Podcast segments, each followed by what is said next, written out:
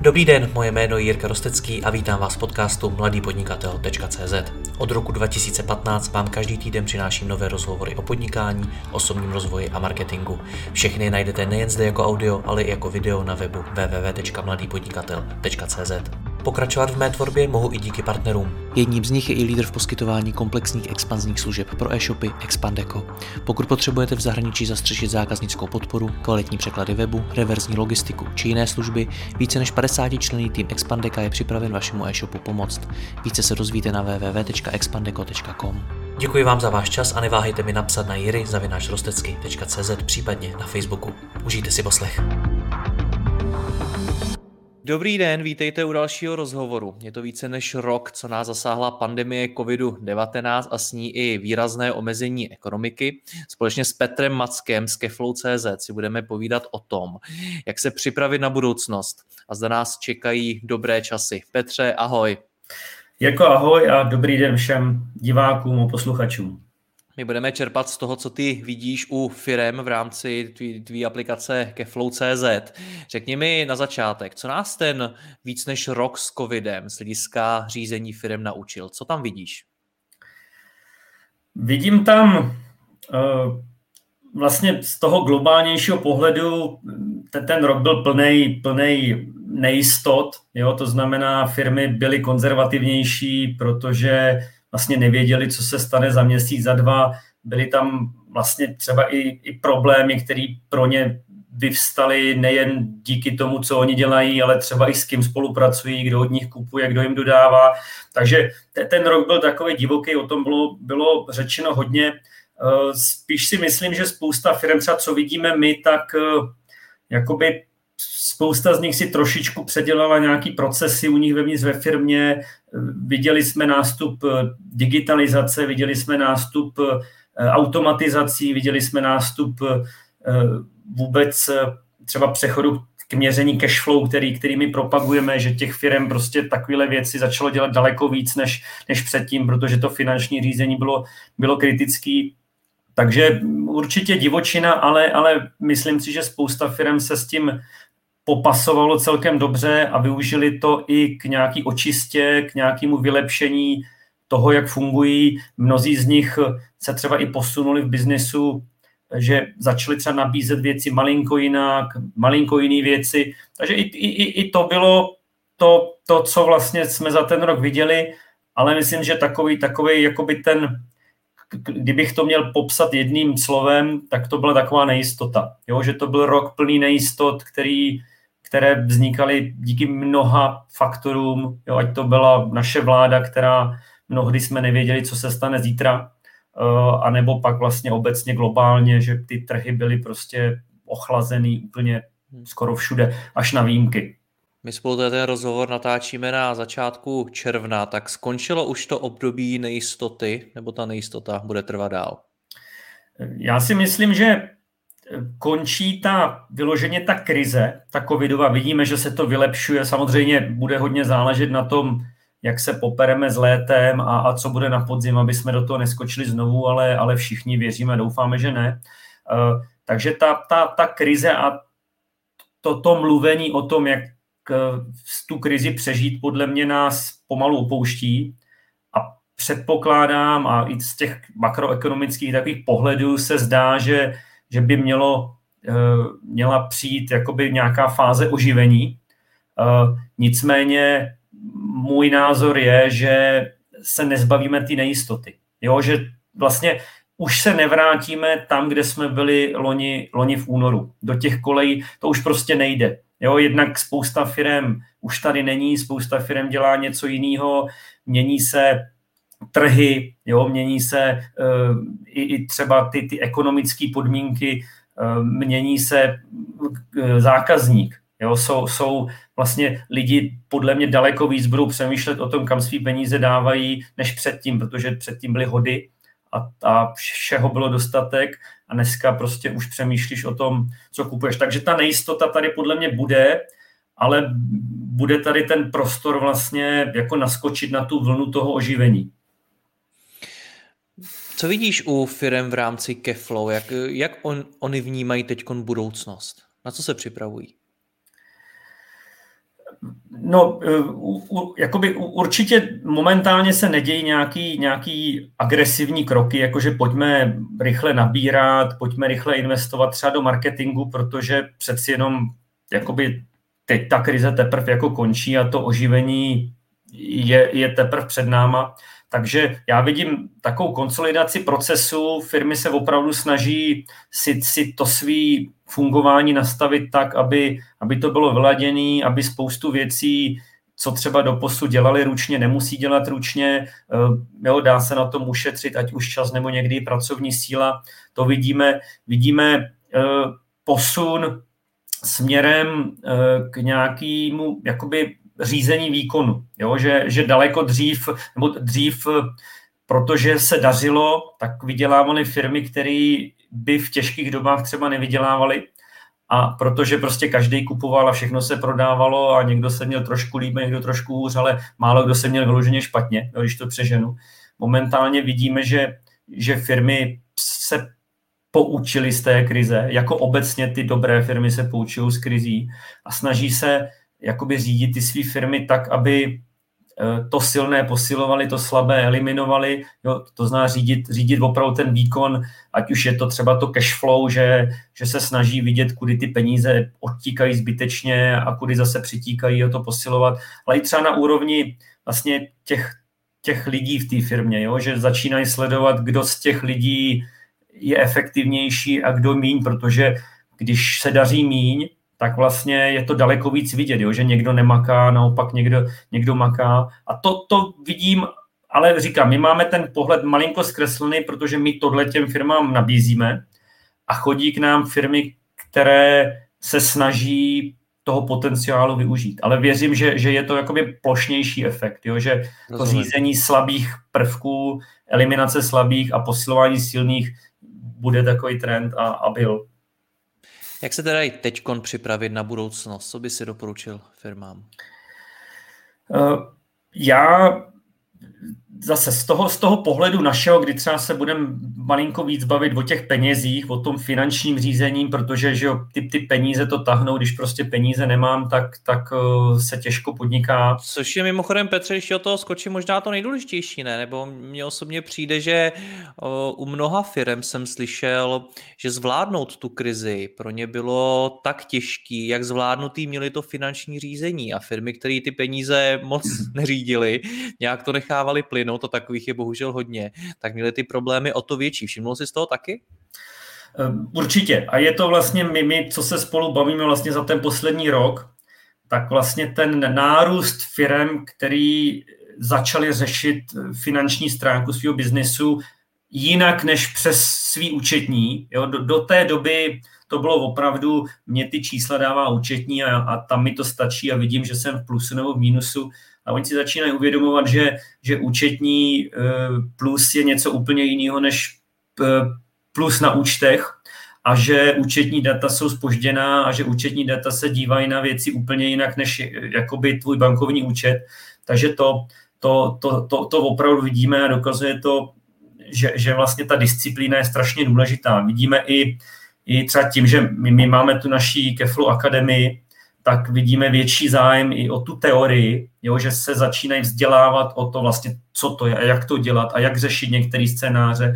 A i třeba vlastně eh, Pavlína Vančerová, což je vlastně naše garantka toho obsahu eh, z pohledu finančního řízení, která vlastně konzultuje, má, má poradenskou firmu právě v tomhle, tak i sama říká, že těch firm, který po nich jejich služby chtějí, to znamená naučit se řídit peníze, optimalizovat ty finanční procesy, eh, tak ten, ten objem narůstá. Takže je, je vidět, eh, samozřejmě víš co, nechceme, nechceme podceňovat sílu marketingu a sílu PR a, a, a sílu optimalizace třeba procesu ve firmě, protože když někde uspoříš spoustu peněz a ošetříš lidi, tak ti to taky pomůže, ale vždycky se vracíš k těm, k těm penězům, jo? že pokud prostě peníze nemáš, tak, tak vlastně nemůžeš fungovat.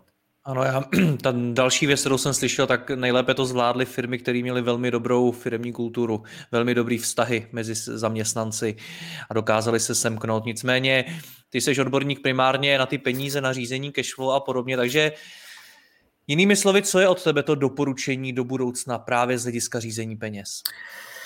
Já si myslím, že, že to, to, to nejzásadnější je vlastně ty peníze plánovat. Jo, jakoby jasně poučit se z té minulosti, co se stalo, kde mi ty peníze tekly, co přinášelo, co odnášelo, co se z toho dá udělat, ale, ale určitě se dívat eh, za roh, jo, protože eh, pokud plánuju ty svý finanční toky, tak eh, jsem schopný odhadnout ty dopady vlastně to, toho mýho biznisu, kdy mi ty peníze přitečou, otečou. S těmi volnými prostředky můžu nějak zacházet, můžu investovat, můžu něco nakoupit, pokud vím, že je budu mít, pokud vím, že ty peníze mě někde mají dojít, tak zase se můžu zaopatřit takže že nějakou investici třeba odsunu v čase nebo něco nenakoupím a takový. Takže to si myslím, že je důležitý. Je to, je to vlastně takový jako i, i včasný varování před, před potížemi, pokud to, to plánování mám.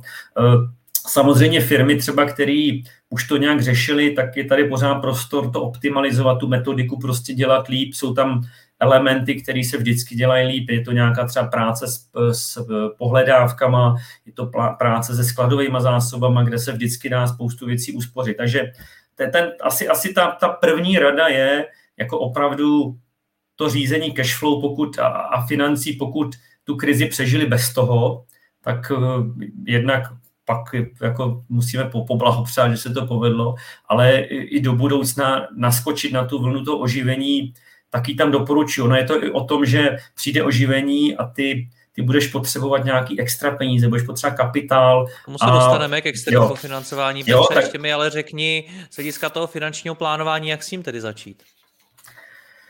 Uh, je, je spousta napsáno, i my třeba v akademii máme, nebo i spolu jsme se bavili o tom, jak vlastně začít eh, s plánováním peněz. Jo, ono mnohdy je to vlastně o, o logice. Jo, je to o tom, kde ty peníze utrácím, kde, kde je vydělávám, jak daleko jsem schopný se dívat, dívat uh, dopředu. Jo, je to o tom vlastně na papír dát ty předpokládaný, když to zjednoduším, předpokládaný uh, příjmy a předpokládané výdaje s nějakým jakoby několika týdenním třeba pohledem do budoucnosti na nějaký větší úrovni detailů, několik měsíců z nějaký třeba hrubší úrovni detailů, abych viděl, kde mi ty peníze vlastně odchází a přichází a kde se to tam třeba nepotkává, jo? kde nějaký nesoulad, kde najednou vidím, že pokud to půjde tak, jak to plánuju, tak budu za tři měsíce v mínusu a musím na to nějak reagovat.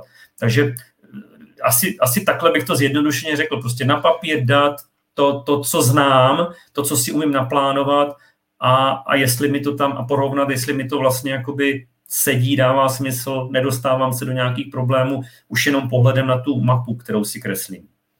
No, tohle, co říkáš, tak eh, je takový základ a dobře se to poslouchá, ale jak se to má dělat v době, kdy vůbec nevíme pořádně, co bude a furt je tady ta nejistota.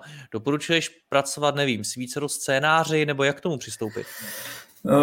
Hele, jako samozřejmě jsou firmy, kde se budoucnost třeba jako strašně těžko odhaduje, jo? Ale, ale předpokládám, že většina firm má nějaký, ono je to i nějakých citech, jo? Jako, že, že prostě máš odhad, eh, co, co ti přijde, eh, co ti, takhle u těch nákladů z pravidla to umíš odhadnout líp, protože ty fixní náklady jsou daný, nějaký investice o, o, odhadneš, někdy ty prodeje můžou být těžší, pokud jedeš třeba zakázkově nebo sezónní, jo, ale, ale zase těží ze zkušenosti, Uh, takže to si myslím, že ten základ, že, že jako většina firm je schopná odhadnout tu budoucnost eh, v nějaké míře přesnosti.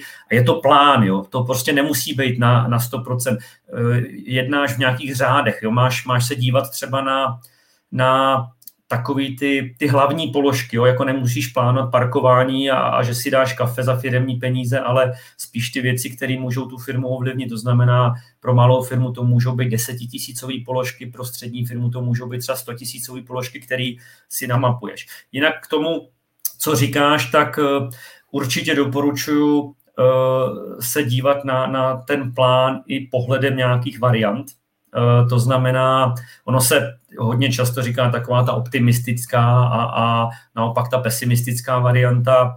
Eh, my třeba v Keflu Akademii eh, se snažíme spíš na to dívat pohledem času, jo? Že, že vlastně ty, ty dokážeš odhadnout, kdy co máš vydělat, kdy co máš utratit. Většinou ta neznámá je, kdy to bude. Jo? Teď se bavím třeba o nějakým zakázkovým firmě, kde prostě ví, že, že, ta, že ten třeba zákazník ti, ti zaplatí tolika, tolika a nevíš, jestli ti zaplatí za měsíc nebo za 14 dní, protože má třeba zase sekundární platí neschopnost. Takže doporučuji určitě ty scénáře dělat uh, s ohledem možná na to, Eh, zase dívat se na ty zásadní věci. Co, co by se, třeba ta negativní, co by se stalo, kdyby mě ty tři největší platby přišly o dva měsíce později.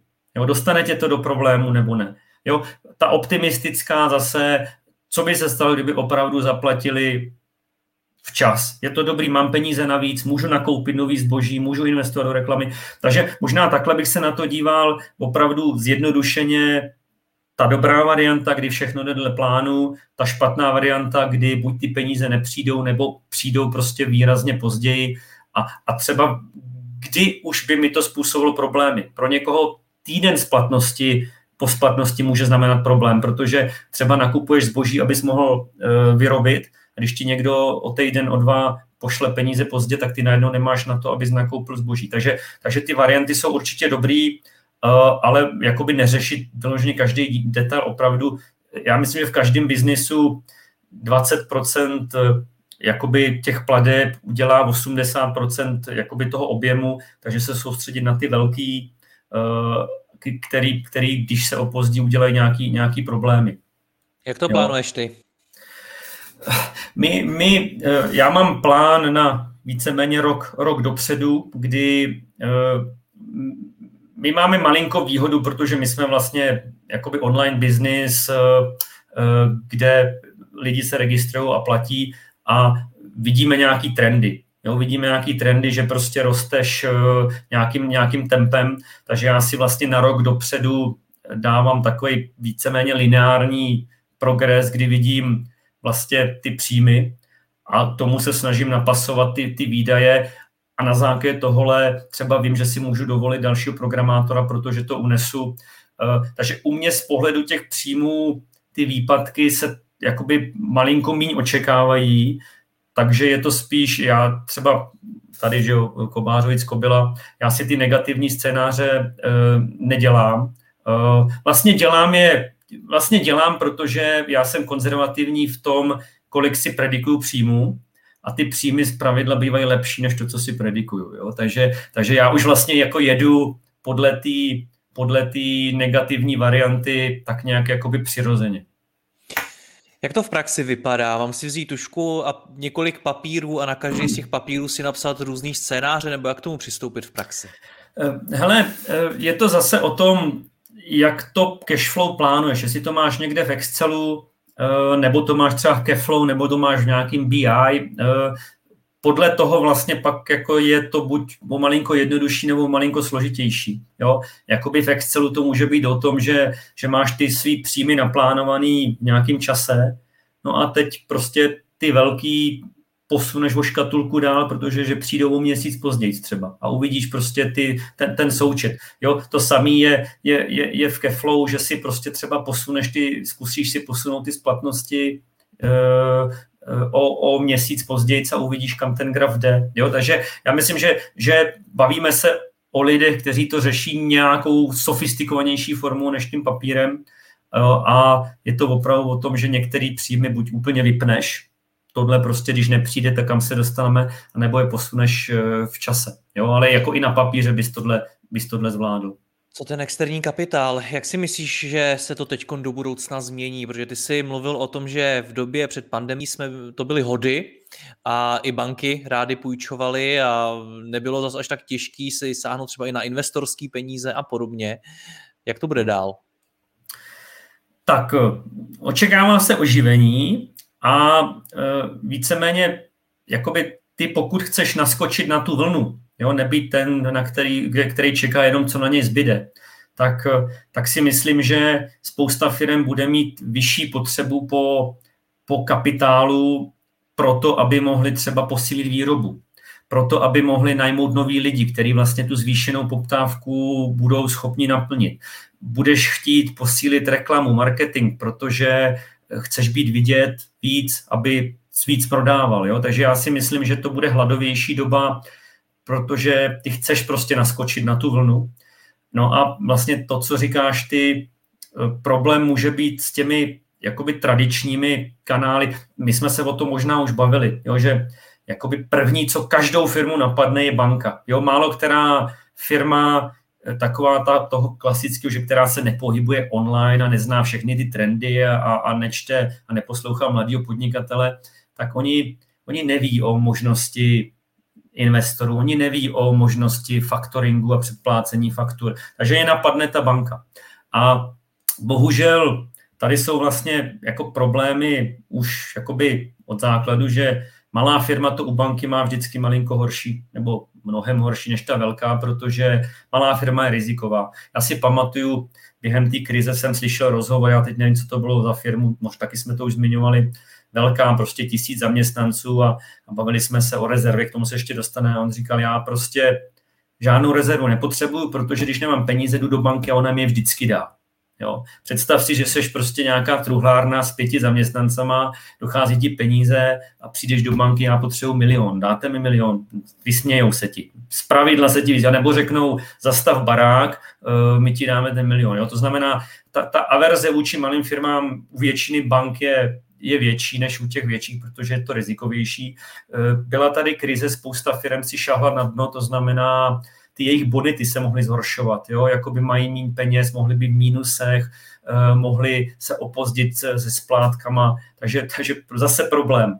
Takže to si myslím, že eh, a pokud to nebude problém, tak se to z pravidla objeví na úrocích. Jo, že to dostaneš prostě za, za výrazně horší sazby, než by to dostala třeba ta větší firma nebo zdravá firma. Takže, takže ta banka je... Co tedy mám dělat, Petře?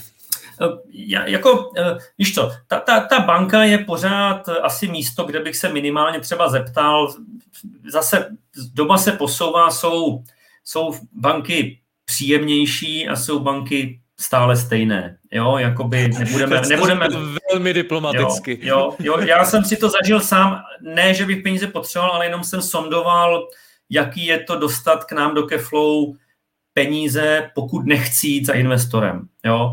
A ty banky jsou takový konzervy. Oni se tě ptají na něco, co vůbec nedává smysl, protože oni se takhle ptají 20 let.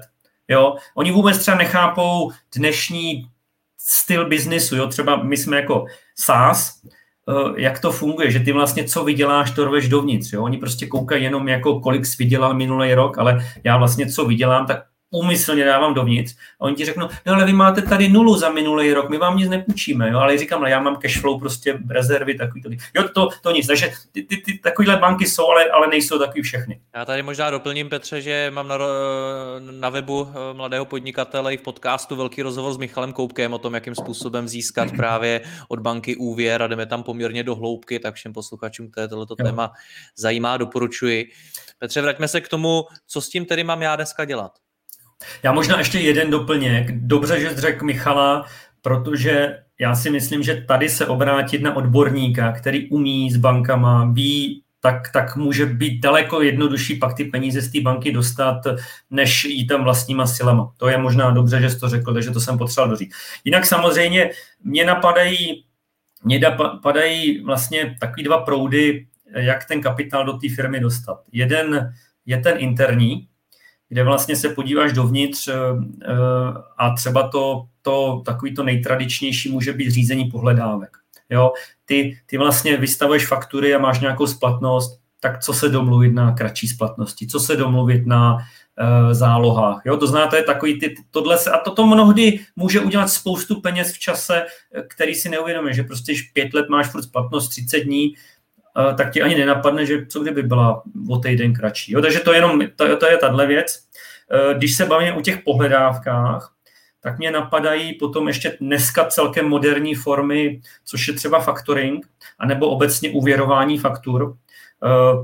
Eh, ty jsi asi u sebe neměl nikoho z Rogera nebo uh, z Cashbotu nebo z Proplať to, ale... Jedním z nich momentálně připravujeme rozhovor, takže možná už v době vydání tohle z toho bude na webu. Jo, jo takže, takže uh, my třeba jsme jako v partnerství s Rogerem, to musím uznat, ale jako ty jejich služby, ať je to Cashbot, ať je to Roger, ať je to Proplať, to jsou na podobným formě, oni vlastně proplácí faktury. To znamená, ty pokud máš fakturu kterou vystavuješ svýmu zákazníkovi třeba na 60 dní, jo, pokud jsi v oboru, kde prostě stavebnictví, kde je to 90, 60, úplně normální, tak oni ti vlastně 75% té faktury zaplatí do třech dnů. To znamená, ty ten kapitál najednou máš daleko rychleji, zbytek dostaneš pak až vlastně ta, ta splatnost a strhnou ti nějaký procento. Je to samozřejmě o matematice, jestli si to procento můžeš dovolit. Jsou firmy, kde ty marže jsou tak nízký, že to prostě nejde. Ale, ale tenhle faktoring nebo to uvěrování faktur, když se bavíme o té, tom řízení pohledávek, je určitě dobrá varianta, jak zrychlit peníze do firmy. No a pak je tady ten pohled na vlastně zvenku, kdy ty peníze potřebují dostat zvenku. Už jsme se bavili o té bance, no nezavrhovat, ale, ale možná si vzít na to pomoc a, a, a zkusit víc bank nejenom tu svoji, kde máme 20 let účet. No a pak vlastně to je tvoje téma, je vlastně třeba vstup investora. A teď jakoby já, já potřebuji říct, že není to takový ten startupovský investor, kdy se mnohdy třeba investuje pouze do myšlenky, ale vlastně i malý zaběhlý firmy, pokud dělají něco dobrýho, tak je možný sehnat investora. Ten investor může být různého typu. Může to být eh, tvůj zákazník, který, líb, který mu se líbí, co děláš, věří ti, zná tě a je ochotný třeba majetkově vstoupit eh, do toho. Ten, ten, samozřejmě ten úmysl zatím může být různý. Může to být, eh, že prostě ti chce pomoct, může to být třeba s relativně malým rizikem, může to být, že prostě vidí, že porosteš a vydělá na to, může to být i strategický vstup, jo, že prostě tvoje technologie je pro něj důležitá, tak prostě vstoupí, aby ty mu třeba půjčil svoje know-how nebo technologie. Takže to si myslím, že, že u malých firm je taková relativně jakoby vyloženě opomíjená oblast, kdy se vlastně ty peníze dají sehnat od externích subjektů, nazýváme investory, ale malinko jiným duchu, než je ta startupovská scéna, kdy mnohdy prostě se platí jenom za myšlenku. Je ale a... Petře, teď do, do vhodná chvíle jít za investorem v této ekonomické situaci? Uh, pokud, pokud ty peníze potřebuješ a není jiná cesta, tak může být, protože zase uh, jako každá nabídka má svoji poptávku. Je to o tom najít si tu střední cestu. Pro investory to může být výhodný, protože kupují v době, kdy tvoje hodnota může být prostě nízká a tím, že se očekává třeba to oživení, tak eh, může být vyšší pravděpodobnost, že, že zhodnotí ty svoji, svoje peníze víc. Samozřejmě to ty, ty víš mnohem líp než já, uh, asi jakoby obecně investoři jsou opatrnější, kam ty peníze dávají, ale je to o tom business caseu, je to o tom, s čím tam jdeš, co nabízíš, za kolik a uh, nemyslím si, že je to něco, co jakoby má smysl vyloženě nechat bokem. Jo, jako doba je, jaká je, ale, ale Ehm, může to být samozřejmě třeba dneska za horších podmínek než před rokem, ale nemusí. Máš pravdu, že to hodně záleží. Nicméně pojďme dál. Ty už si nakousnul to téma té finanční rezervy. Tak uh, začněme tebou. Jak velkou máš teda finanční rezervu? Uh, já mám rezervu tak na, uh, když to vezmu jako na firemní rezervu, tak uh, si myslím, že tak, kdybych, já myslím, že tři, čtyři měsíce určitě. Jo, že kdyby prostě jsme šli s prodejem na polovinu, což doufám, že se nestane, i na nulu možná. Kdyby jsme šli na nulu, tak si myslím, že tři měsíce prostě ustojím na nule. Pak mám soukromý peníze, který prostě v nejhorším případě bych byl ochotný do toho dát, takže ta moje rezerva je, řekněme, možná na 12 měsíců, kdyby bylo hodně špatně, ale... To je eh, minimum, říkám, tohleto, jaký bych měl mít? jako, jakožto podnikatel? Eh, já si myslím, že eh, takhle, ta, ta obecná poučka říká mít rezervu ve výši 3 až 6 měsíců fixních nákladů. Jo, to je, to je poučka. Fixní náklady proto, protože to je to, co prostě musíš platit, aby zajistil kontinuitu té firmy. Jo, to znamená, to můžou být klíčoví zaměstnanci, to můžou být nájmy, protože máš provozovnu, Eh, to můžou být povinný nějaký třeba elektrika, energie obecně. Jo, to znamená, ta poučka je tohle. Ostatní jsi schopný ořezat, když bude špatně. Jo, nebudu dělat marketing, jako zase, není to černobílý, protože když nebudu dělat marketing, tak třeba vůbec neprodám, ale, ale ta poučka obecně je, je 3 až 6 měsíců fixních nákladů, aby zachoval vlastně tu kontinuitu té firmy. Uh, nicméně uh, je, to, je to strašně subjektivní a obecně se to vždycky vztahuje na, na charakter toho ovlivňovatele, jo, toho majitele, protože každý z nás eh, má jinou averzi vůči riziku, každý z nás má jinou intuici, jo, e, takže já si myslím, že je to hodně individuální, záleží to na typu firmy. Jo, když seš nějaký kolos, který, když je rozběhnutý, tak cokoliv změním, tak prostě půl roku neuvidím změnu, tak eh, tam to potřeš třeba navíc, protože já když začnu ořezat náklady, tak jako v té velikosti to uvidím prostě až mnohem později, zatímco firma o třech zaměstnancích, když najednou dvou se zbavím a, a místo kanceláře půjdu domů, no tak jsem najednou, jo, takže tam je to daleko rychlejší. Takže typ firmy, fáze firmy, jo, eh, zase prostě firma, která už je zažitá, má stabilní zákaznickou bázi, eh, věří těm zákazníkům, že, že, že budou kupovat, tak zase se chová jinak než startup, který vlastně... Jak se to vlastně- dělá, Jak se to dělá, Petře? Jak se buduje finanční rezerva v praxi? Eh, je, je, to, je to ideálně o tom, že si prostě odkládáš. Jo? Jakoby samozřejmě daleko jednodušeji se to říká, než, než dělá, ale ty bys to v těch business plánech prostě a v tom plánu cashflow měl mít, eh, eh, to už je, toto je malinko akademická diskuze, jo, že ty bys si měl odkládat prostě nějaký procento, nějakou část každý měsíc, každý týden, jo, to, to je to, a na druhou stranu prostě, když ty peníze nejsou, tak si nemáš co odkládat, jo, ale, ale je to o tom v tom plánu se pokusit eh, vytváření té rezervy mít, protože ta rezerva se může hodit jednak, když prostě se něco stane, eh, ona se může hodit i třeba v té době krize, jasně ochlazení, ale i třeba můžeš to využít na nějakou remo, eh, modernizaci prostě tvýho, eh, já nevím, přístrojového parku a, a technologií a tohle. Takže, takže myslet na to, že tu rezervu bych měl tvořit a pokud to jde, tak ji tvořit. Pokud ne, tak prostě přemýšlet jako je to zase hele, o těch, o těch jakoby rizicích, jo? protože my, když jsme se bavili o tom, o tom cashflow plánu, finančním plánu a scénářích, tak je to o tom i znát třeba ta rizika, která se můžou stát a pokud dobře nemám tu rezervu, ale dobře plánuju peníze a mám ty scénáře, tak jsem připravený na ty špatné situace. Jo, my jsme taky už zmiňovali eh, risk management, který malé firmy vlastně téměř nikdy nedělají, nejsou připraveny na prostě nějaké špatné věci, kdy si prostě definuješ, jakoby, co by se mohlo stát, s jakou pravděpodobností, s jakým dopadem. A pokud tohle máš, tak jsi na to pak připravený. Takže někdo, kdo má třeba dobrý plán, eh, ten risk management plán, tak možná tu rezervu nemusí mít takovou, protože má připravený řešení na to. Jo. Co dalšího by si doporučil firmám pro budoucnost? Uh, už nám to ukázala ta krize, že ty adaptabilní firmy, ty flexibilní firmy na tom budou vždycky o malinko líp než ty konzervy, jo, protože uh, já už jsem zmiňoval několikrát nejistotu, fluktuace, výkyvy, uh, změny nálad, vůbec nákupní chování lidí, co kupují, za co utrácí, to se prostě mění, bude měnit, bude se to tvarovat a pokud ta firma jako není schopná upravit svůj model podnikání, jakoby tak, aby vyšla vstříc tomu, co se děje venku, tak si myslím, že budou mít velký problémy. Jo? My jsme viděli, zase já třeba vzpomenu takový ty nejtriviálnější případy, které jsme viděli během té krize, restaurace. Jo? Když nevezmeme Prahu, kde třeba tady dáme jídlo a takový rozváželi jako mnoho let předtím a jako restaurace z pravidla byli zvyklí, eh, že to bylo část jejich biznisu, jo, to ta online objednávka, rozvoz, ale třeba na malých městech to vůbec nefungovalo, jako že by někdo ti vozil jídlo domů, nebo že by někdo prováz, roznášel, prodával z okýnka.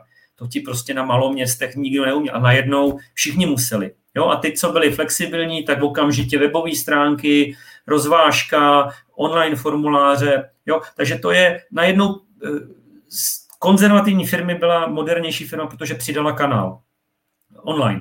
Eh, zookoutky, jo, já, já, já to sleduju na Facebooku, zoologické zahrady, který ty to mají těžký, tam vlastně jakoby těží z toho, že ty lidi prostě přijdou a, a to a najednou oni nemohli. Jo? Takže oni, oni začali prostě budovat komunity. Jo, to si myslím, že je takový, to, to je něco, co se ukázalo silný právě během té krize, že firmy, které dokázaly kolem sebe vytvořit komunity, tak na tom byly dobře.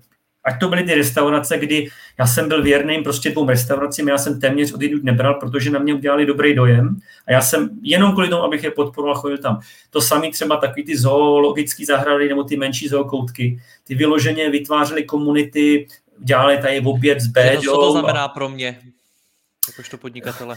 Snažit se vytvářet vztahy se svými zákazníky, snažit se udržet, samozřejmě to podle typu biznisu, jo? když prostě prodáváš turbíny do elektráren, tak je to úplně něco jiného. A když se bavíme o, o klasických firmách, těch menších, a to může být i B2C, i B2B, tak je prostě opečoval si svého zákazníka, vytvářet vztahy, dělat pro ně věci, které bych dřív možná nedělal.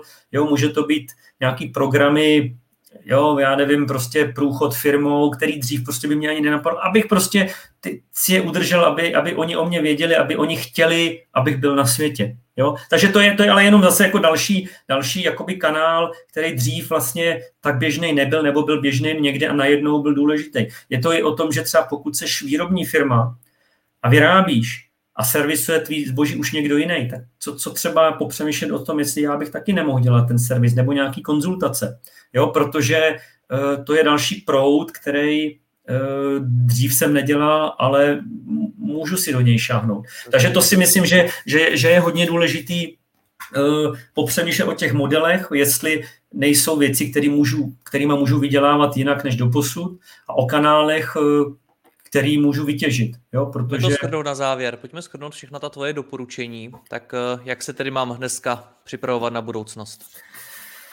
Uh, Určitě bych měl plánovat, eh, když se bavím o finančních, eh, finančním řízení, tak plánovat eh, peníze, plán cash flow, to znamená vidět tu budoucnost, aby mě něco nepřekvapilo, abych byl připravený na to, co, co se stane a, a věděl to včas dopředu. Ideálně přemýšlel i na úrovni variant, to znamená, co když se něco stane hodně špatně, nebo naopak jako nestane, jo, co se stane, přežiju to, jak, jak se na to přijde, to znamená, tady zmíním ten risk management plán, vědět ty špatný scénáře a co bych dělal, kdyby se to stalo. Uh, určitě je to i o tom, přijde oživení, takže budu potřebovat víc peněz, uh, kapitál, kde ten kapitál sehnat, snažit se dívat dovnitř, to znamená třeba lepší zpráva uh, pohledávek, Eh, ať už jako interně nebo externě třeba pomocí těch Rogerů a, a cashbotů a proplať to. Případně hledat ty peníze i venku, to může být banka, to může být investor, uh, takže to, to je mít, mít oči otevřený a hledat vlastně uh, ty, ty pra, příležitosti, kde je pravděpodobně, že ty peníze prostě z toho dostanu. Pak je to o rezervě. Jo? Vlastně zase krize ukázala, že ty firmy, co třeba měly trochu naspoříno, tak to pro ně bylo jednodušší. Takže budovat rezervu, pokud to jde, pravidelně, jo? Mít, dělat to zvyk, že prostě odkládám. Ono možná tady důležitý zmínit, peníze, které vlastně sedí na účtu, tak nevydělávají. Jo? To, je, to ti mnohé firmy řeknou, proto nebudují rezervu, takže to je, je to o balanci nějaký. Jo? Nemusí to, že mi tam sedí 10 milionů, ale mít prostě na ty 3 až 6 měsíců a může to být třeba i ve formě nějakých termínovaných vkladů, který něco málo vydělávají, ale můžu si do něj okamžitě šahnout, jo? že to není vázaný prostě někde na barák, který bych musel prodat. Takže tu rezervu. Pak je to o tom vlastně i popřemýšlet, jestli nemůžu podnikat malinko jinak. Jo? Neříkám změnit úplně, ale třeba jsou tady jiný kanály, kterými můžu prodávat, uh, jsou tady jakoby služby nebo produkty, které můžu paralelně s tím, co jsem dělal vždycky, vyrábět a prodávat, uh, abych vydělal víc. Takže uh, uspůsobit se vlastně té nové době, kdy lidi budou víc přemýšlet, co kupujou, budou konzervativnější, prostě nebudou rozhazovat. A možná vlastně úplně poslední jako bonusový tip, Uh, ono to jde trošku i s tím upravením eh, podnikání a se vším, co jsme řekli.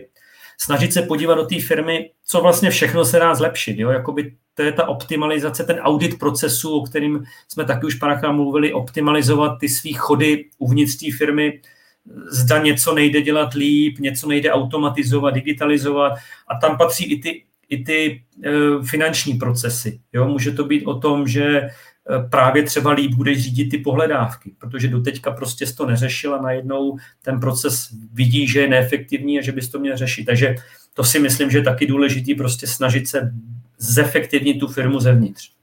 Super, Petře, ty jsi zmínil několik rozhovorů, který jsme spolu natáčeli v minulosti. Pro posluchače i diváky jenom uvedu, že odkaz bude pod videem na webu na všechny ty, ty rozhovory. Petře, já ti moc děkuji, měj se hezky, ahoj. Jirko, taky díky moc, díky všem za, za účast, poslech a mějte se hezky.